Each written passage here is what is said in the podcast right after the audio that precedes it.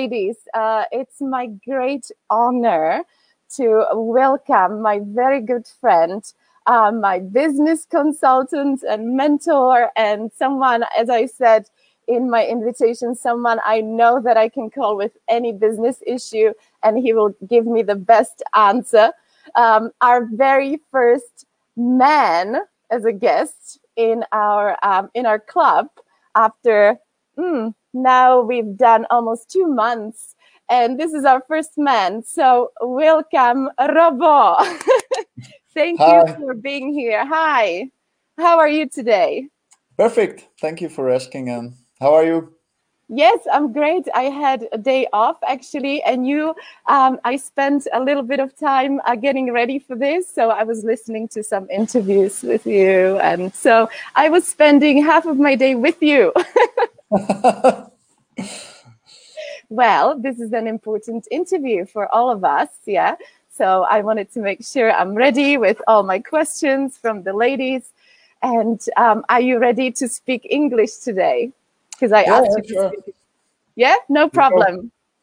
So, Robo, can you first tell us just some basics about you? Who are you? Maybe uh, how many kids you have, where you are from, something, you know, just something basic. Yeah. Um, well, I'm an entrepreneur. Mhm. Mm, I work as a business consultant. I'm specialized in supporting independent professionals like you, and but I also work with company owners, uh, so or business owners, I would say. So most of my consulting jobs are basically one-to-one relations with uh, very interesting people. I usually have clients for years. Actually, I don't do uh, I don't do hourly consulting. Basically, I I sometimes do some one-off jobs, but uh, it's uh, it's more common for me to work with a single business owner over the years and help them grow their business. So that's what I do as a consultant, and and uh, well, the the public part of my work is actually supporting freelancers and independent professionals in general. So that's that's something that I would call perhaps my professional mission. hmm I'm I'm a founder of a Czech freelance community Na volné noze, and uh, we are also starting at this moment basically uh, a new pan-European community, freelancing.eu, that is basically a pretty similar concept. We just wanted to expand the concept to other countries as well because mm, over the time I've I've seen that uh, the level of support for freelancing in individual countries is quite different.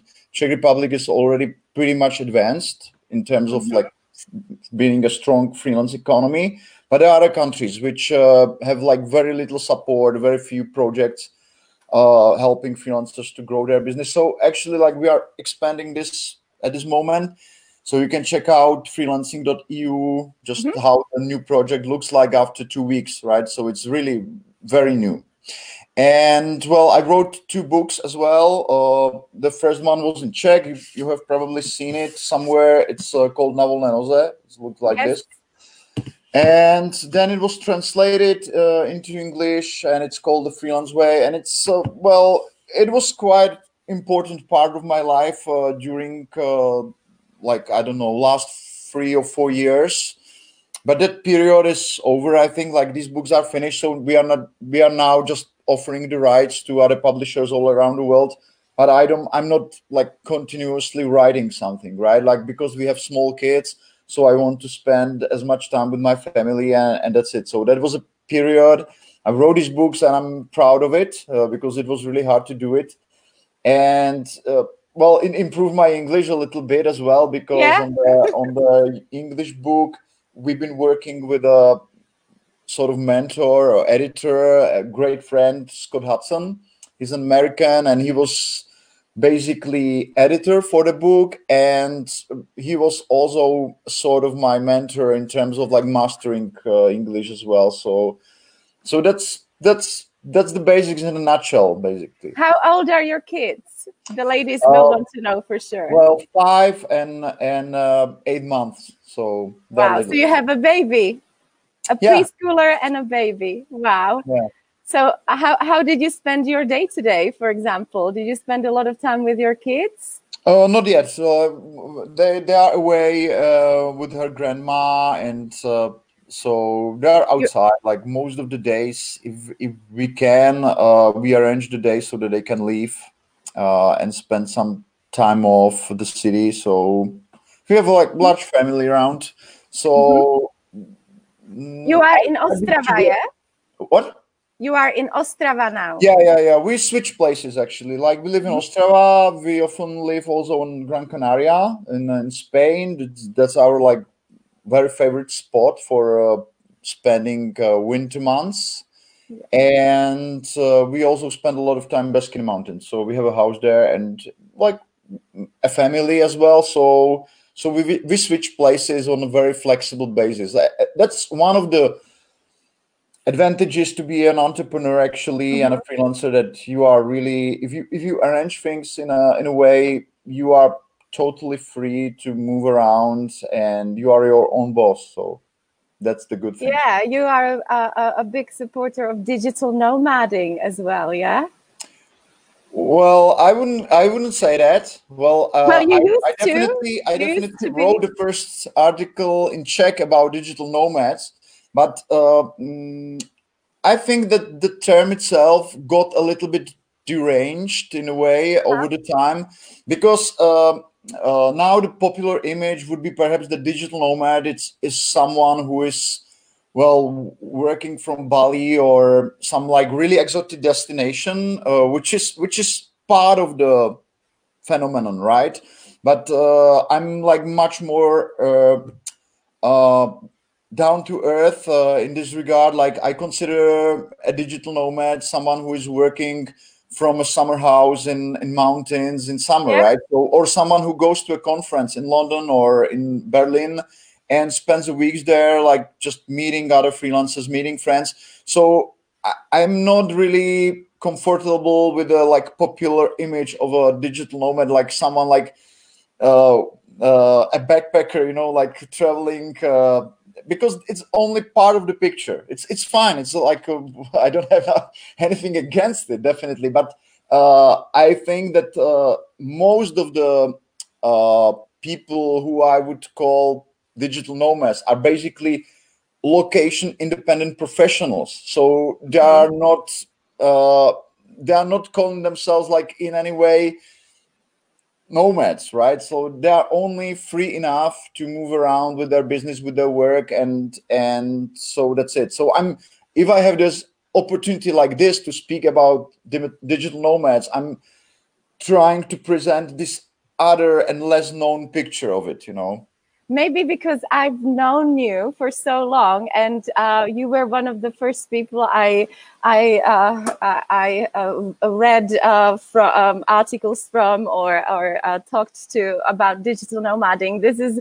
Uh, as I see nomading as well. So this is quite new, the other version of nomading, even for me, what you are describing. Maybe because we are um, a bit older and over 40 already, we still see it as what you described as uh, original digital nomading, I would say. Yeah.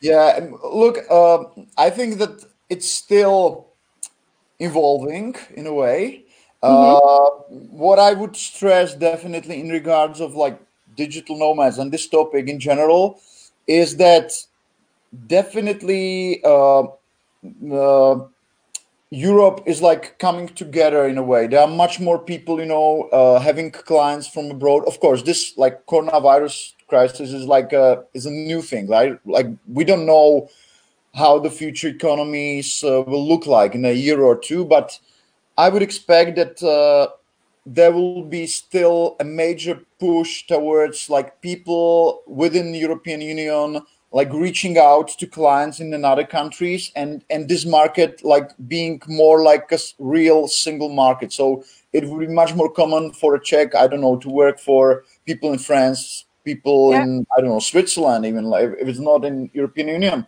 so so for me the major topic around like moving around as a freelancer is definitely this uh, unification of Europe on an individual level. You know, like we have these institutions, we have the, the framework. Like for so many years, but I think uh, it's only in the last 10 years that like individuals who are not only tourists but are business persons or people who just want to live in a different country and they are just pushing towards it you know so so that would be a major topic for me in in relation to digital nomadism Mhm, right mhm. like europe coming together you know Wow, beautiful. And your your new project supports it as well, yeah? yeah, And yeah I I'm, I'm a uh strong believer in this i think uh i think i can i can do my part but let's talk about us and freelancing. Um, my first question, um, my first serious question would be um, how do you know you have what it takes to be a freelancer? Is it for everyone? Yeah, that's that's a really difficult question, you know, because uh, I think you can never know actually until you walk the way and Mhm. until you walk the the full full journey, you know, because there are definitely periods in freelancing. Firstly, I need to say a few things uh, about freelancing in general, just to make clear, uh, like what are we talking about, right? Yes. Uh, first of all, uh, like who's a freelancer? Because there are so many definitions and so many understandings, right? And if you take just take a look at the definitions that are being used all across the world, there are like huge differences. Like American definition is like really broad. British one that is used by IPSE is like more concise, more conservative. But in general, uh, I'm somewhere in the middle. I would say that a general full-time freelancer or independent professional is a individual who is active on a free market and under their own name and with some publicly declared uh, profession, trade, or expertise. So it's it may be a like tutor of English or I don't know a translator, interpreter. It may be a web developer, web developer, whatever. So th- this this is one important thing like to state because the, you know there is also this like broader understanding of freelancing that includes most of the larger gig economy where there are so many people who uh, can be called freelancers but they have only like very small income from the free market like through for Contractors, example private and contractors. yeah, and not only contractors, but for example, if you install a, an Uber app and you drive someone like once a month, uh, according to American definition, like uh, being used by freelancers union, for example, you would be considered a freelancer, even if you wouldn't call yourself one, right? Mhm. So uh, I wouldn't uh, include like this large chunk of gig economy into like uh, entrepreneurial freelancers because freelancers who already are full-time or who sees those see themselves as business persons they have like totally different attitude from people who are only part-timers moonlighters and stuff. Yeah. and who have like very little side income. For them it's not a business. It's uh, something extra. It may be some experiment. It may be some seasonal labor or whatever. So for me it's important to state here in the beginning that if i speak about freelancers i usually mean like independent professionals like people who are really serious about their independent business about a career as a freelancer right? So but because you you may have these other options and it's totally fine because the term freelancer is really causal it's general so it can be used in so many ways. So i i really have this need to stress this fact on the beginning. And second point i would like to stress here on the beginning that it's very hard to generalize anything about freelancing at all because this field this this part of economy is really very diverse. So take everything with a grain of salt like when we are speaking in general about freelancing because it's really hard. There are like you would you, can say something and there would be like definitely thousands of freelancers who are quite opposite to this example or this statement right? So this is like quite difficult when we are talking in general mm-hmm. about how to freelance that there are always people who have quite the opposite attitude or And attitude and they are like successful and they are fine. So so have this in mind when I when i go Yeah. on to this.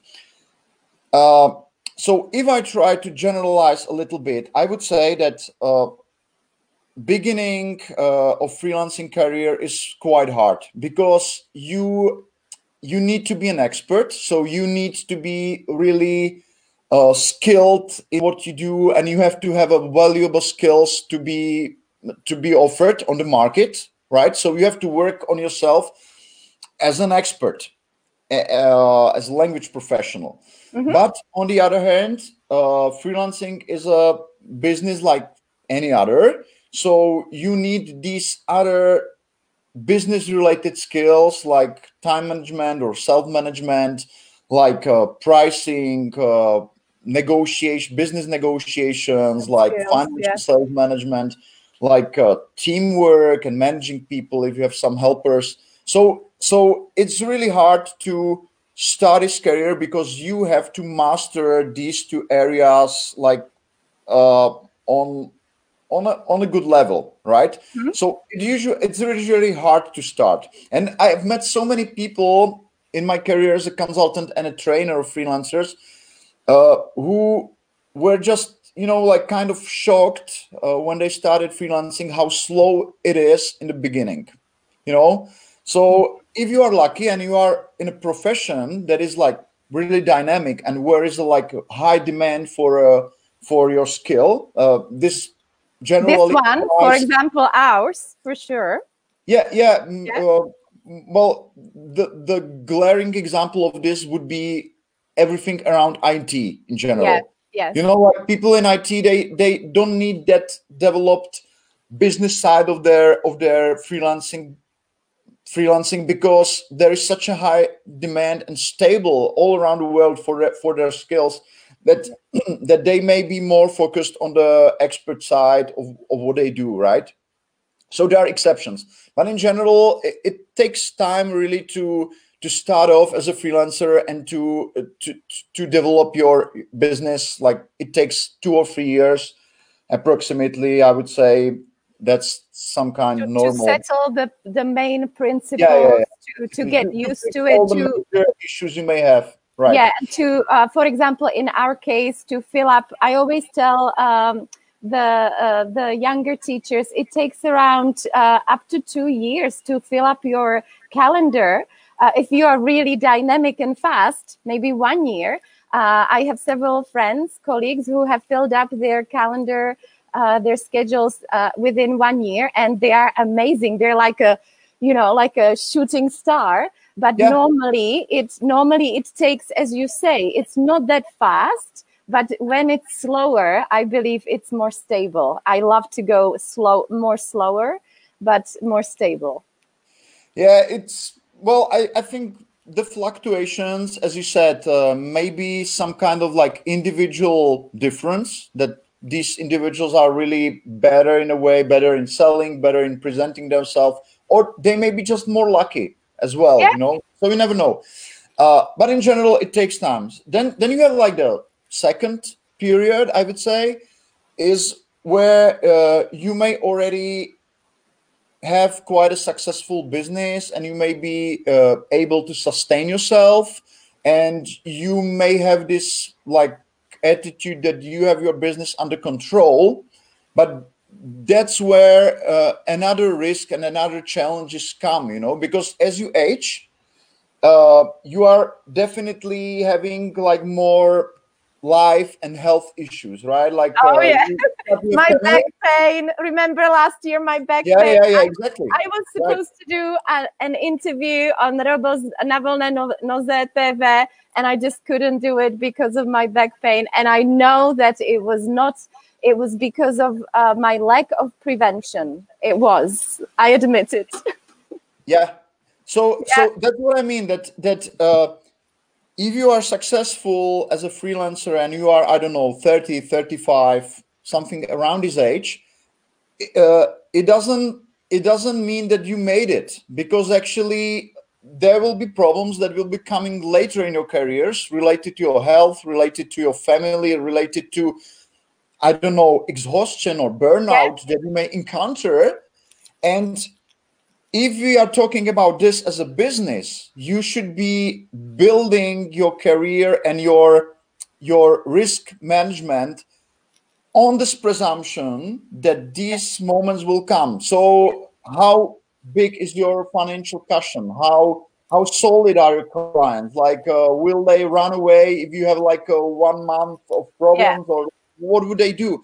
So uh, so actually and- like uh, uh, that's why I said it's really hard sometimes to guess like who will be successful in the end because people have these periods, you know, like they may have like difficult start, then have like some uh really strong body in the middle somewhere, and, and then, then like Corona comes.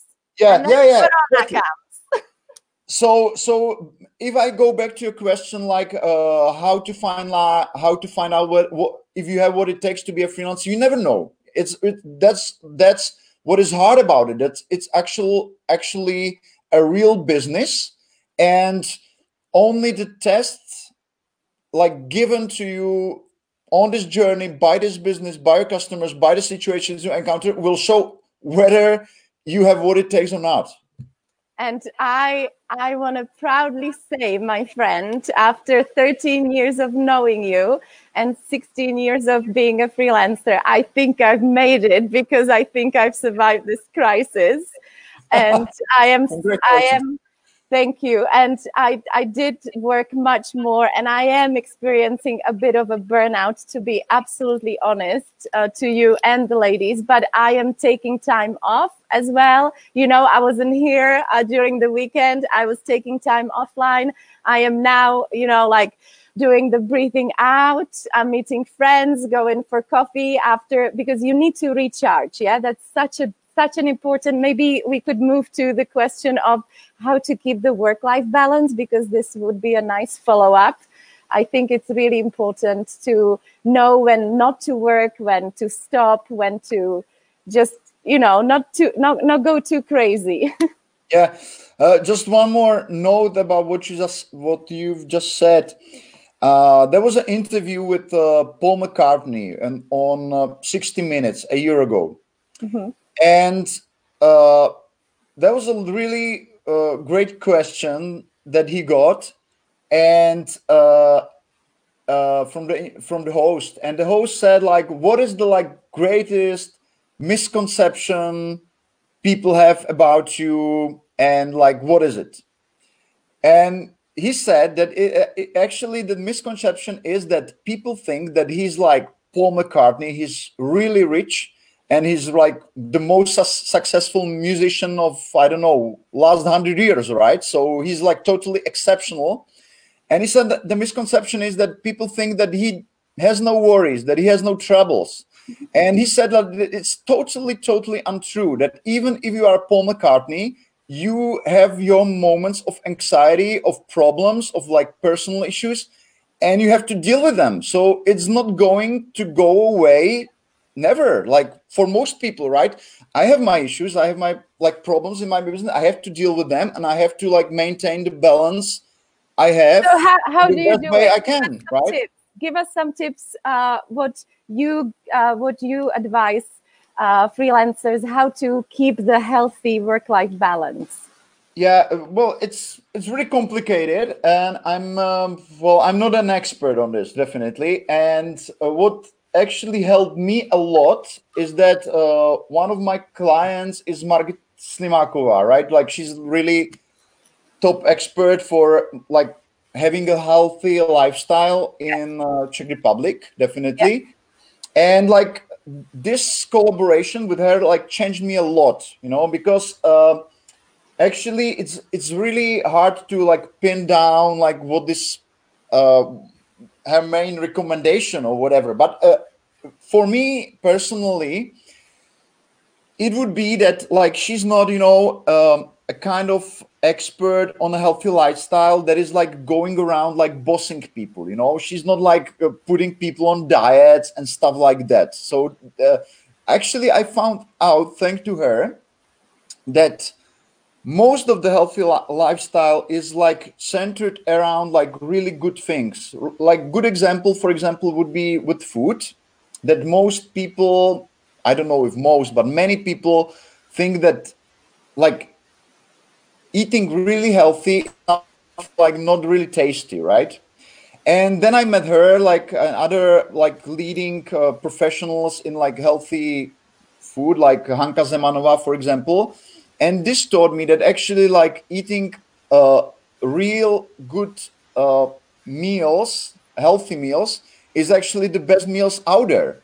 So it totally like switched my uh, well. I was never much into junk food or whatever, you know, but but I totally like changed my attitude toward uh, what I eat, and I, Mhm. I like starting to like to do something like she was doing as as well. She was not recommending it to me, right?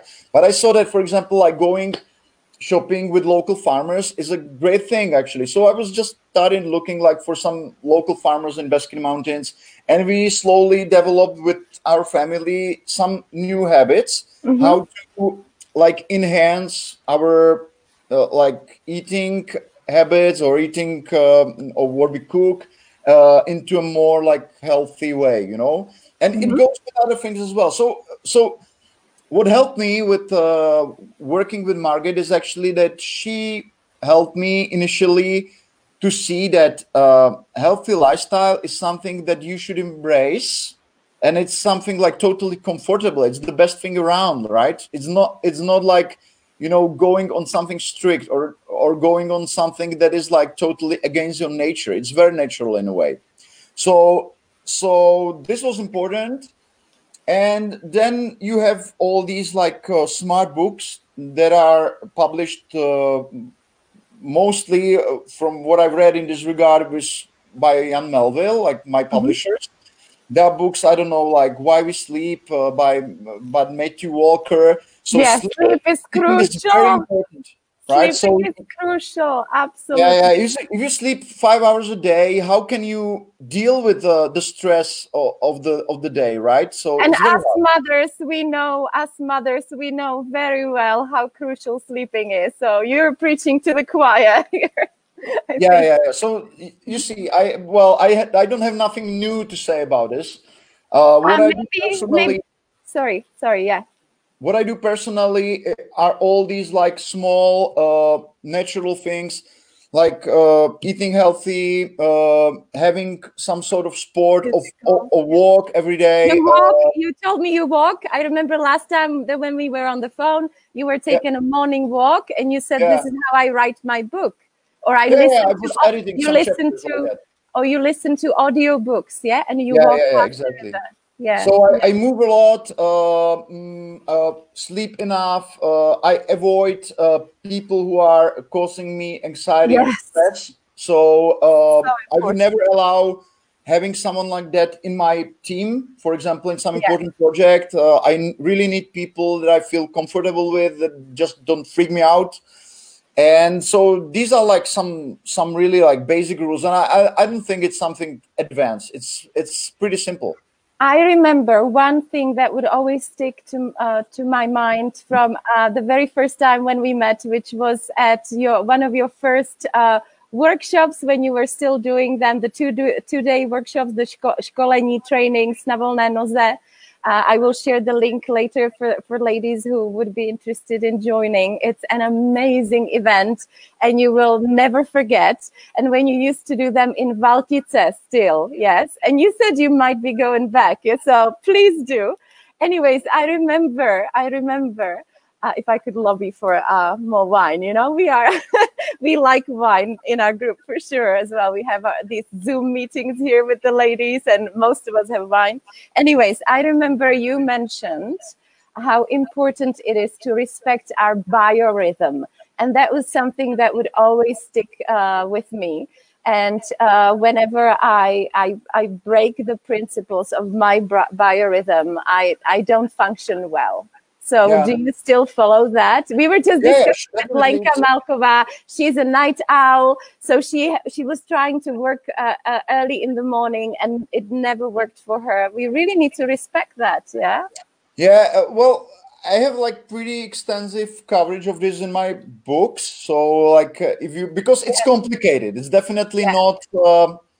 Well, uh, it's definitely not a simple issue, you know, because uh, there are so many things that influence the biorhythm, and you may not be aware of it, right? Mhm. For example, you have mentioned wine, and alcohol is something that definitely influences like uh, your level of uh, uh, psychic psychological condition like uh, ability to Oh, remember things uh, like how much sleep do you need? You know, how you feel the other day? So so they may be things that we are totally like overlooking and in regards uh, in relation to biorhythms it's complicated. So I I think i would definitely recommend uh, why we sleep in this regard. It's a really good book. And there is another book by um, by daniel pink. It's called when.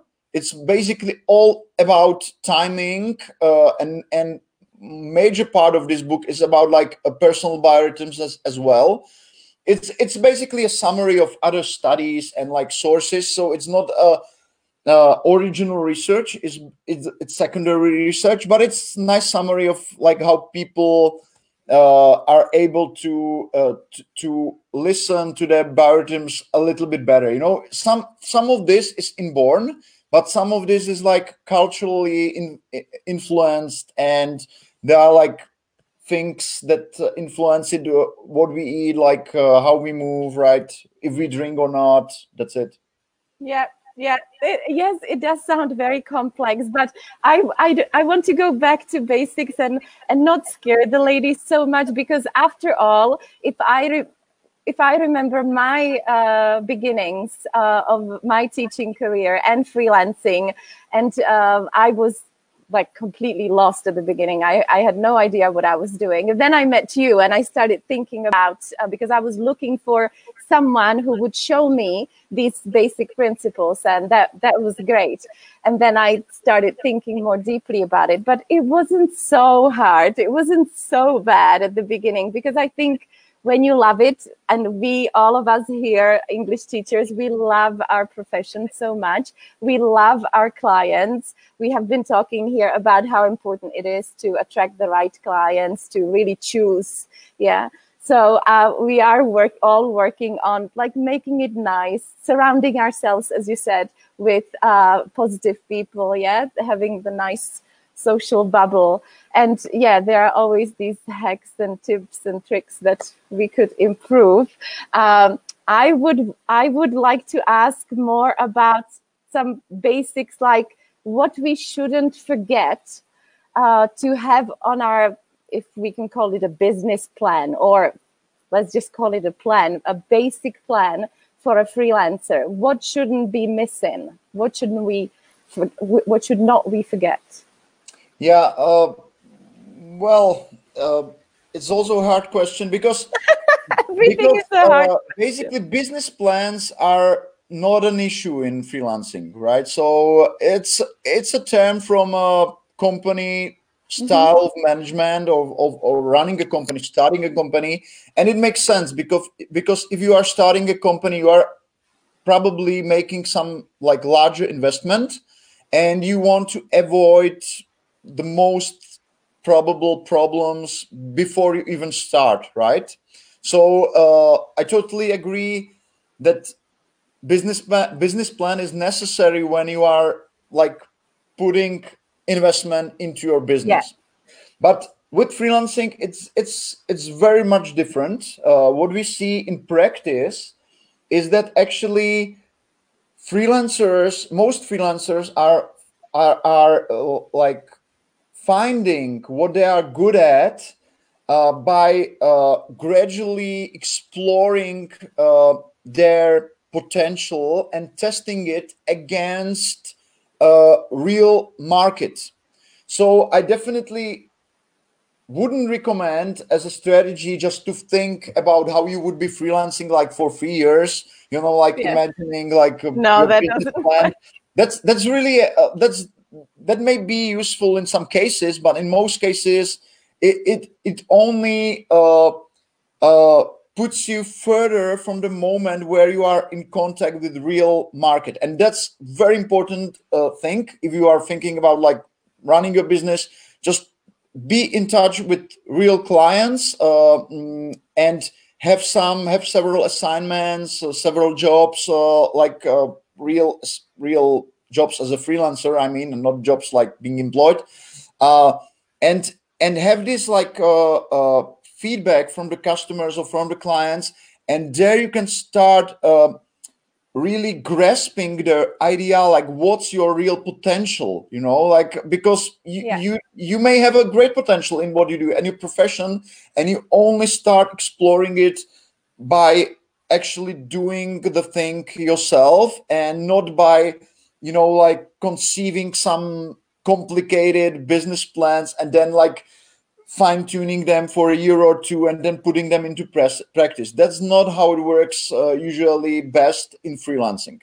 So uh, when we speak about freelancing, we, we usually speak not about business plan, but more about like career strategy. That's something that is very important. And this is basically you versus the market and not only the present market but also the market that will be there in 5 or 10 years you know? Because as freelancers we are really flexible.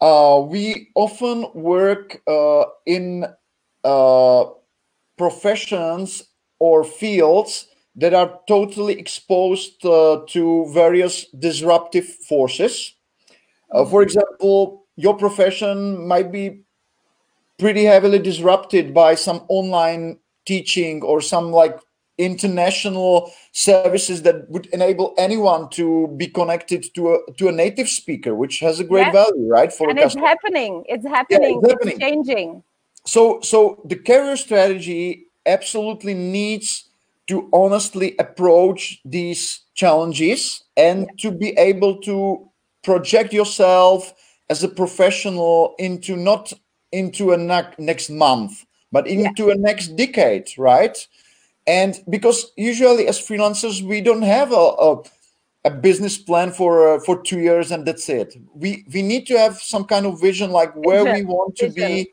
like yeah. when we are 50 when we are 60 like where i'm going to right so i just want to conclude this uh, that basically i would be much more uh, I would be recommending to, to think about your career strategy, not about business plan. Business plan is someone for someone who is starting a language school, right? Yeah. Because you are putting money, you are you you are just risking your assets, right? So it makes really good sense to to do a business plan. But if you are a freelancer, if you are an independent professional, I would be much more like oriented towards my career goals, you know, because yeah. it's not about a business. It's uh, only. It's also about you and your elementary satisfaction uh, with what you do. You know, like you, why, why you do it. Yeah. Also. Uh, no, I mean like uh, if you wouldn't be happy what with what you do as a freelancer, it would be definitely perceived by your customers, and then it would hit you in a secondary way, like. Uh, they wouldn't be willing to pay much for a person who doesn't like their work. Like if you are if you are looking for a for a for some a freelancer you you want to work with over the years you definitely prefer people who have some kind of like positive vibe around them you know like yes. they really like what they do they are like uh, educating themselves they have some kind of like direction if you just encounter a professional who is like obviously bored what they with what they do uh, or they don't like their clients, which is crazy. I mean, like, I would never like would like to work with a professional who has this attitude toward clients. You know, so yeah. that that is dangerous. You know, so you have to you have to think not only about like the future of your business, but about your general satisfaction with yes. that. If you are some, somehow like fulfilling your potential, because that is the good precursor to being successful as an independent professional that you like your job that you like improving that you like you know inventing new things that you like uh, meeting others who are on a similar path and stuff like that you know? Yeah amen to that because i always say you need to love the freelancing part as as if it was a game yeah? And you are enjoying it you are playing it you are uh, you know looking at the rules and sometimes you yeah. fail sometimes you score you know and but, but the problem is that it's not a game right? Uh, it's like uh, it's it has to sustain your livelihood. So it's yeah it's a never ending game. It's a never ending game. Yeah. And i would say i would say that uh, that uh, well I, I i don't know if i would call it a game because that, that would be really like too lighthearted you know? Like you have to realize that you have only one reputation and if you support yes. your family with your business you have to be really serious in what you do because like if you do like like stupid mistakes like you know like playing around that may actually damage your business okay i didn't mean it like that i didn't mean no, no i know i know I, I know you didn't mean but but uh like if i would choose a word Okay. I wouldn't probably I wouldn't probably use this one because I know how easy it's uh is to like make real mistakes that yeah. actually gradually lead to ending your freelance business you know so okay. I, I, know it's I know it's uh, you have to be you have you have to really like it you be be in it definitely that's for sure but uh I think that the the the drawback or the dark side of it is that there is like a limited space for making errors you know like oh, yeah. clients don't want don't want you to to to do like mistakes and you know like doing like some really like bad omissions and what whatever so you you have to stay professionally you have to oh, stay yeah. focused, you know on what you do and, and, I can I can say that during this crisis, I have tested my limits, uh, my diplomacy, my uh, patience, and I, I could see that it's really so incredibly important to stay professional because it pays back. It really pay sorry, it pays off. Yeah. yeah. Um, may I uh, have this question that is a nice follow up to what you said when you mentioned building your brand, how important it is, building your reputation. Uh, Ter- Teresa, she asked, I wonder how to get a, realistic and positive public feedback of your work because I had several students after we finished our cooperation. I asked them kindly for feedback. Uh, or anything I could improve for the following students. And they mostly uh, said they were satisfied. No one wrote any words on my page, uh, on her Facebook page. So I'm still wondering what the reason is uh, it doesn't feel right to me that either they pretended uh, their good appraisal and were insincere or just unwilling or lazy. So uh, the, she says, how do you ask for um, for testimonials that you actually get? Yeah, and for feedback. Yeah, yeah. I, I've read that question. Uh, yeah. Mm, I I was addressing a similar issue in the book. It's actually like you may incentivize slightly your clients to give you a, a recommendation, for example, by after you have some kind of relation with them, like I don't know, several yeah. months or perhaps even years, uh, that you mm, just give them uh, one hour for free if they if they take time to write you a recommendation. You can always say this. I think it's it's okay, but yeah, I wouldn't for I wouldn't press for recommendations or, or, testimonials because you may come out as a bit pushy, you know, like it's no obligation for a customer to write you any recommendations. That's it. I mean, like it's not they are paying you for for for for your services. So I wouldn't push. I definitely wouldn't push, and I I personally never do it.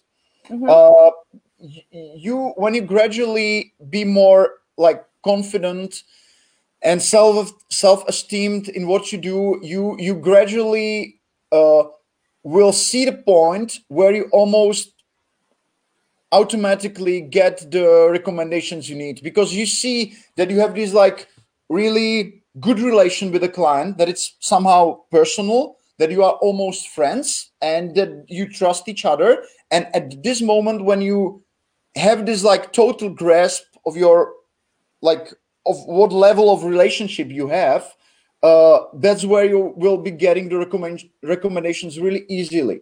Uh, from the from how the question is constructed uh, or or phrased, I would say that you don't have this level of confidence at this moment. So I, I, at this moment I wouldn't push for recommendations. It's you may come out as really mm, uh, well pushy, you know, like. Mm -hmm. it, so maybe not just such a, such a such a request. They they wouldn't be like really maybe she also meant it more as like i want honest feedback of my work. And i know that sometimes we discussed it uh, with several of my uh, foreign uh, colleagues who always ask for feedback at the end of the courses of the czech students. And they say you know czech people they don't like to say anything negative. They are really shy so could it be also that that people don't like to give negative feedback like tips for improvement?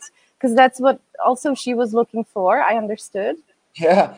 You know like uh, you're right that part of it is a cultural stuff yeah. you know? Mm-hmm. but i think that like there is this like broader uh, base that a client is paying for something and he wants to get it. Like he he don't want to be bothered right?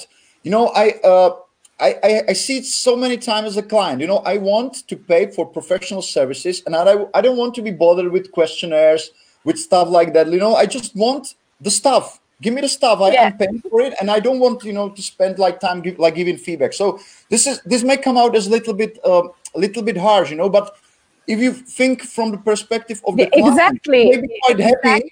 He may be quite happy, but he just don't feel comfortable like uh, like giving some explanations or whatever. And i think you already you may already have uh, their their positive feedback because if they are hiring you again and they are looking forward to your lessons that's a feedback you are getting right? Because if they wouldn't be happy they would just go probably seeking someone else you know? So and and and and here we go like uh to to another like difficult question uh, of freelancing like that's the that's the difference between having a good reputation and having a personal brand you know like people yeah. usually mix this together but you absolutely need to know that these are like two totally separate things and they are not like in any way compatible or well partly yes but it, it's difficult. I, I, you can read my book to to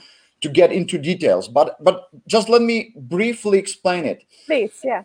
Uh, reputation is uh, other people talking about you on their own behalf behind your back.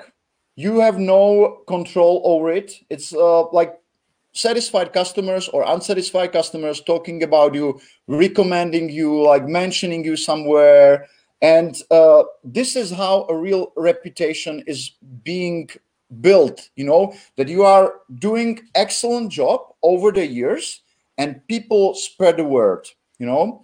But on the opposite personal brand is basically uh, a part of marketing. It's part of personal marketing. And it's mostly like you talking about what you do like promoting yourself like creating or recreating your personal image. So it's actually um, activity where you are trying to uh, uh, to motivate to, to motivate other people to talk about you in a certain way or to perceive you in a certain way. Mm-hmm. So they are like they're totally different directions, you know. And and I would say that uh, like receiving like spontaneous recommendations is from the part of the like reputation that people yes. just recommend you and, and that's it you know like uh, you don't have to do anything for that you know yeah, word but of mouth collecting testimonials you know like uh, yeah. uh, pushing people a little bit to gi- to give you some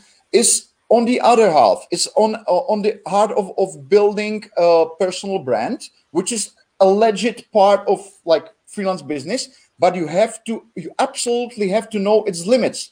Because if you push too much you come out as like sort of like artificial expert with a, you know like uh, you don't want to be seen like someone who is known but not respected you know? Yeah. in every area in every field of human endeavor there are people who are quite well known but if you ask their colleagues whether these experts are really excellent they would say no. They're just well known you know because these people are investing time yeah. and energy into their self promotion but yeah.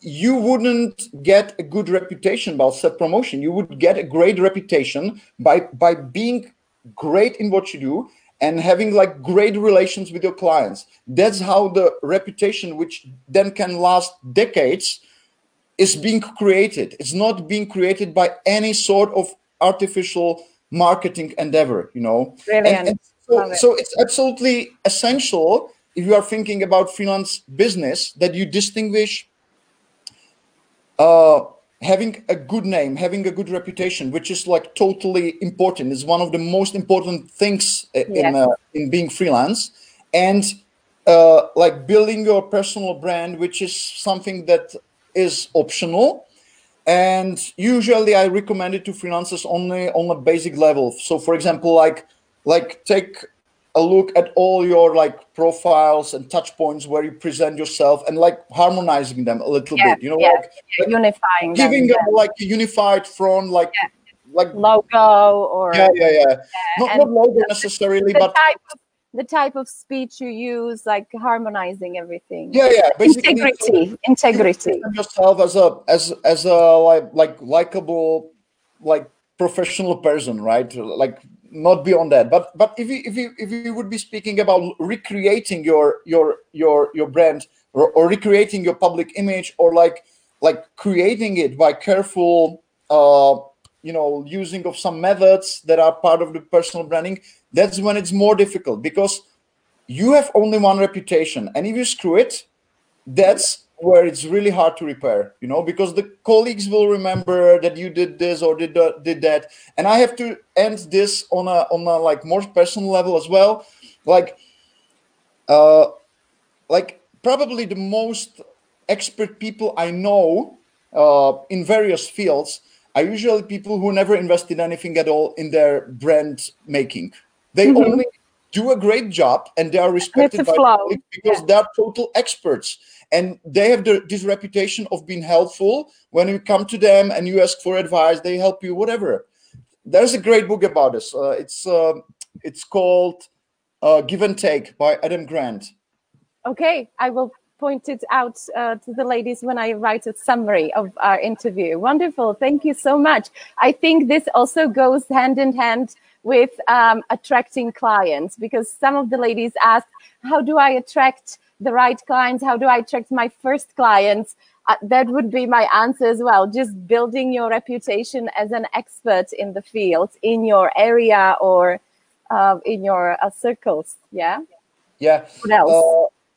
Uh, uh, i i uh, i would just amend this in several ways first of all there are pretty good resources or service that uh, that uh, point towards the best ways to promote yourself as a as a professional right?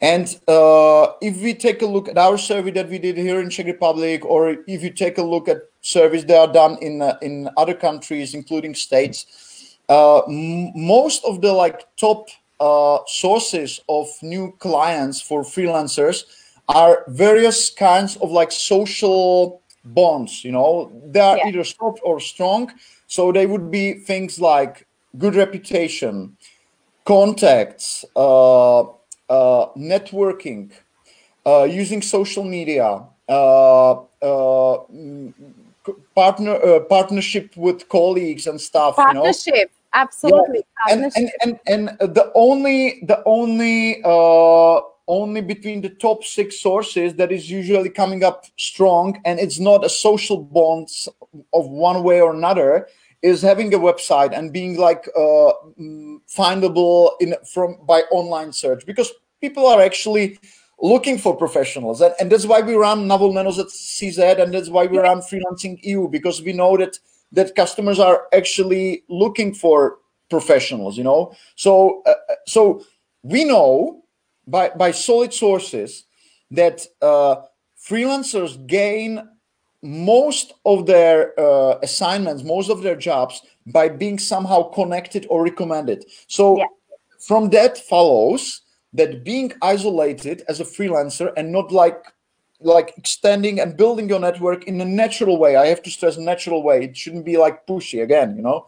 So so uh, this is a, like a major source of like new new work so being isolated is a really bad strategy. It, it may be useful for, I don't know, an IT contractor, a programmer that is working for a single client a year and then he switches to another.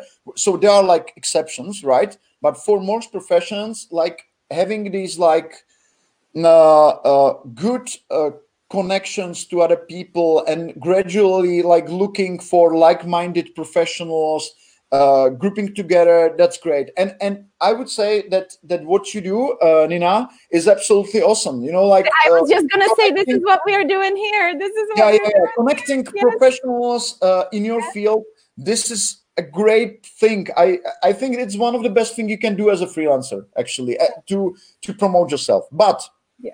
Uh, if we are just going back to your question uh, like how to get clients you know that's that, that's all-time favorites of all interviews. One of how the to get them. Let's get them. And, and and i have to say that it's also a little bit uh, you know like misconceptualized question you know because it's yeah. it's usually coming from someone who uh, is either on the on a very early stage or they're freelancing or who is who has just some like broader picture of how the business is conducted or have some experience from uh, like company style of yes. management you know because yes. a company uh, has theoretically unlimited production capacity you know because you you may always hire new people and people. you know grow with unlimited power if you want and if you can if you are able to manage it all so for a company to actually like getting clients and getting uh, leads is one of the most important parts of running the business actually. But yeah. it's not the case with freelancers because with freelancers if you just if you just are at least a little bit successful you will very soon find that you have like a totally limited capacity. Your production capacity is is limited. And if I need to quote someone, I would quote the Michelle Loscott, uh, which is a great okay. uh, yes, Michelle, I know, yeah, on social networks, and, and, I would quote her like a quip that uh, that uh, people usually think that getting clients is hard with freelancing, but actually, what is hard is turning down clients, turning turning yes. down assignments that you know would be great, but you just don't have the capacity, and your pricing, your your time management is not prepared for this. Actually. Yeah so you have to you have to uh, like sell your capacity in the best way possible because that's that's what you sell. You sell your time you sell your knowledge right? So so basically pricing is very important. We haven't even touched that issue yeah so we will far. we will more with madla. I didn't yeah. want to go more uh, deeper into marketing and these things because we will uh, speak about it very soon so we don't have yeah, to. I, finish. I would just like to finish yes, one one uh, one uh, one thought from from this uh, introduction to to marketing. So uh, actually, it's not really hard to get uh, uh, clients or to be fully booked by clients who pay really low. Yes, you know, like if you want to be teaching for i don't know 150 per hour you will have a booked calendar pretty soon right? I, I, am sure you all know that you know? So actually the real issue with uh, marketing with as a freelancer is that you realize that you have like limited capacity of your production i would say or production capacity like the time you are able to sell and be able to find better and better clients to sell this time for higher and higher price yeah you know or, or to build assets that will become a sort of income for you apart from that that's also possible uh, building assets is, is is actually one of the very nice strategies like for being a freelancer. Or a healthy cash flow, yeah, the healthy cash yeah. flow that helps. yes. So, so uh, if I could go back to uh, to the original question, I would just say, like, if you are a beginning freelancer and you are worrying that you wouldn't be able uh, to get a clients, that that's not a reasonable worry. You know, like you will be over, always be able to book yourself up with clients who pay low. So that yeah. that's not a that's not a problem. Problem is yeah. how to get better clients. And how do you get better clients? We already talked about it.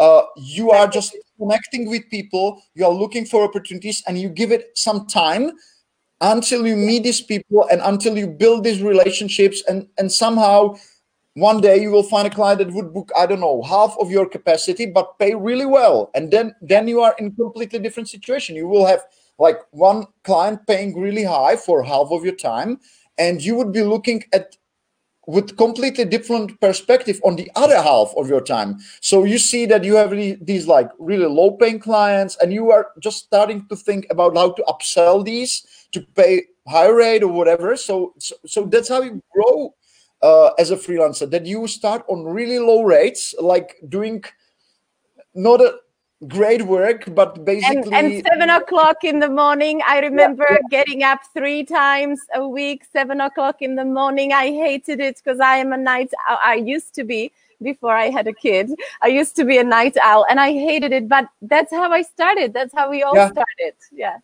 Exactly. So so you are gradually able to to find better and better paying clients. That's it.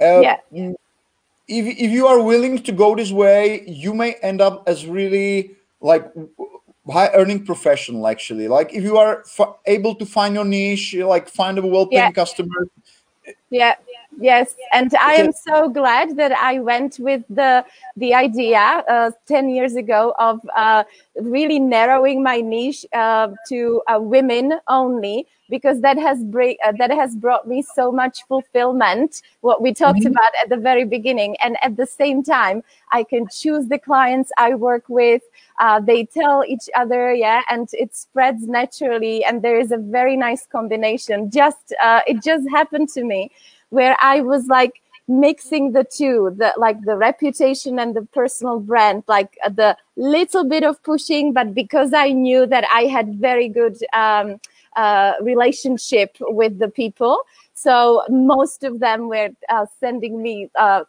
uh, feedback naturally and then i knew where I could, you know, like push a little bit and ask for more. So that really rings a bell, everything that you're saying that I confirm, ladies, I confirm, I confirm.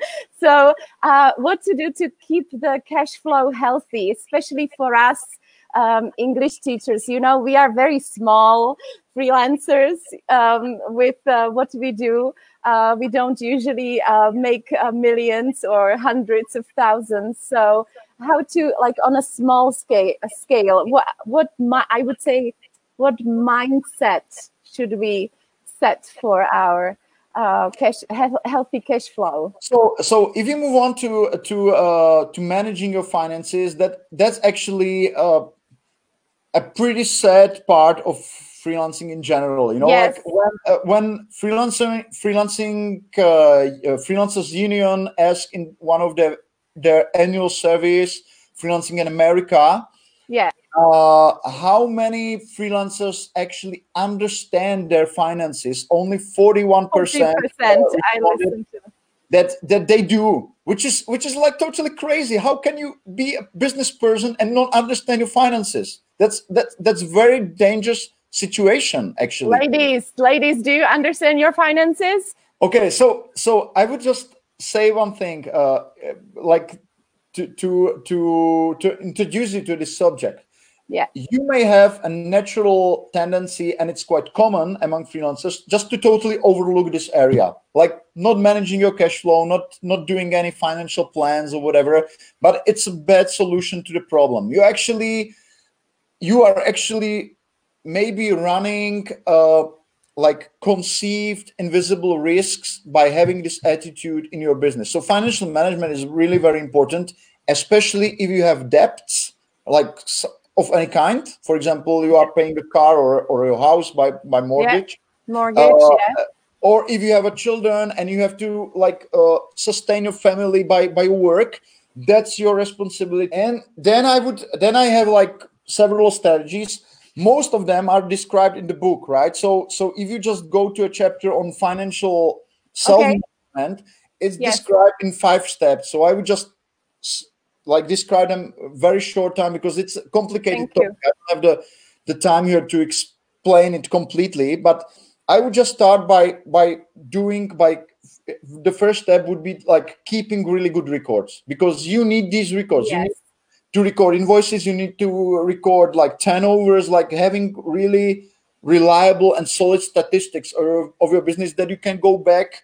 Well for example i can take a look at my business at year 2006 and i know and yeah. i would know how was i doing in may 2006 yeah it's very important. also the seasonal for seasonal yeah ups and downs for the waves. That would be the, that would be the first thing. Uh, uh, like going going into this. Second would be starting to deal with uh, financial swings uh, which are often caused by like uh, major uh, major spending in some parts of the year. Because you are paying taxes or you are paying like uh, like the rest of your insurance uh, in, or it's christmas and you have to buy christmas presents yeah yeah so i would just start to manage like a big uh, swings if possible. There, there's an instrument in the book described in detail that you can use.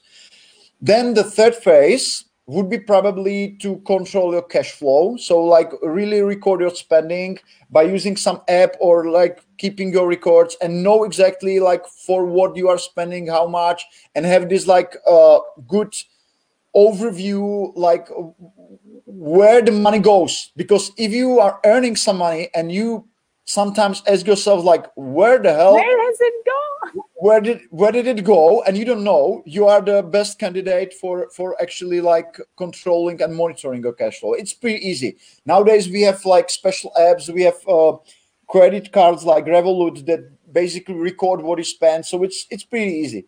Yeah. then would be then there would be fourth level and it would be financial plan. So trying to predict your business uh, for the period of i don't know one two three years. And like uh, you you if you have a plan where you see your uh, future scenarios like optimistic pessimistic or realistic one and you have like the uh, the projected level of spending you may see like where are you going financially? It's not hard. It, it takes i don't know four or I five can do it yes i do it and it gives me a very um, good feeling, some kind of certainty that I am going the right way. It always yeah. calms me down when I am a bit nervous or stressed where my business is going or how am I going to do in the summer because for us English teachers the summer is the lowest season, yeah. Then I look at my plan and I'm like, okay, calm down.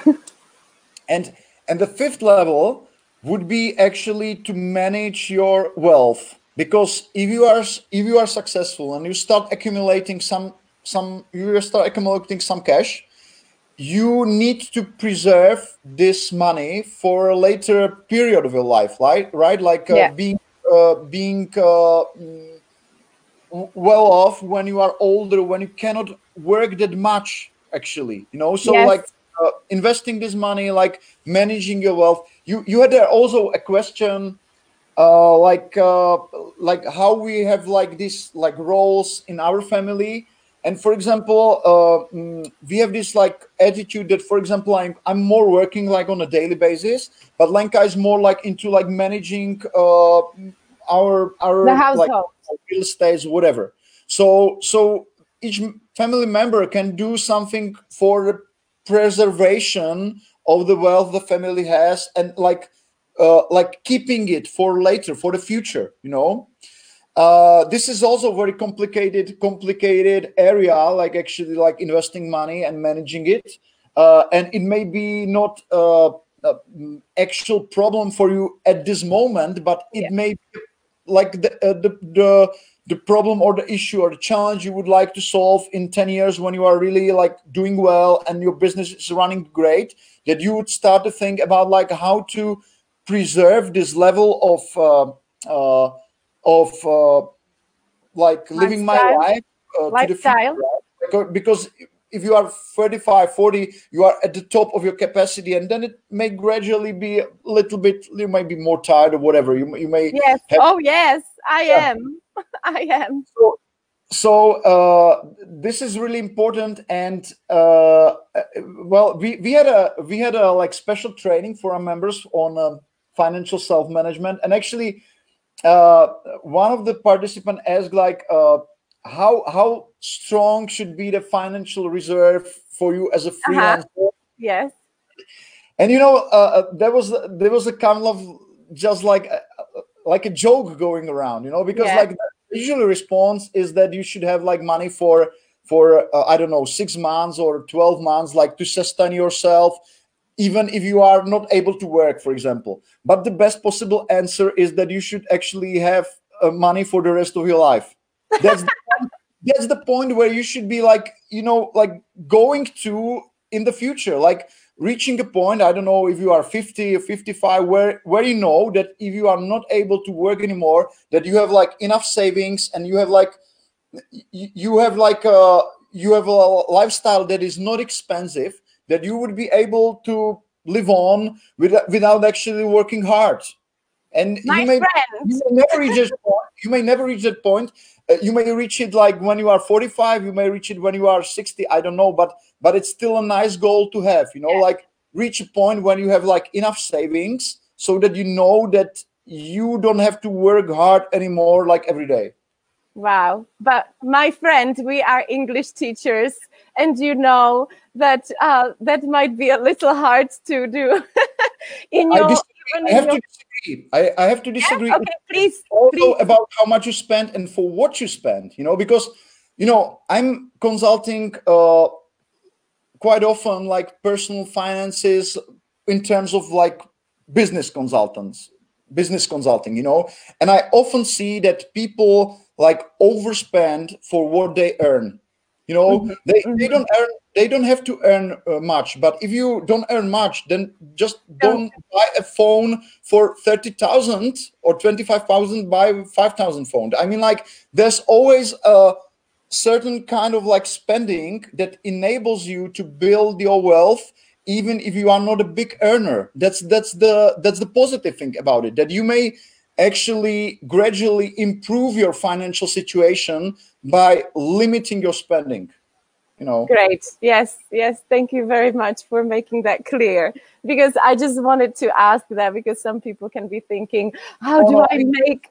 I think that people overspend. They they go into debt uh, for consumer consumption things. Like uh, they buy a big TV or whatever, like some really expensive piece of hardware, and they they don't have money for it, so they just borrow. You know, and uh, so I I'm trying to. Um, to to to uh to advise uh people like having like this larger cushion like uh having a larger reserve and a bit more humble way of living because it makes you more resistant against all kinds of risks that you may encounter as an like this. entrepreneur you know like this one, like this one. I don't know. Like I would be totally down if I didn't have any savings. Like just mentally. I immediately started working so I wouldn't have to use my savings because that's just my nature.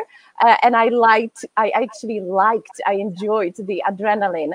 But it also gave me a peace of mind that I do have some savings. So, would that be one of the, if I may ask my last question of the interview today, would that be one of the mistakes to avoid if you could uh, share a few mistakes to avoid not really watching your uh, cash flow yeah yeah that, that, that's definitely one of the well it's you know like what is the uh, what is the usual uh what is the usual reason why people fail. end their freelancing?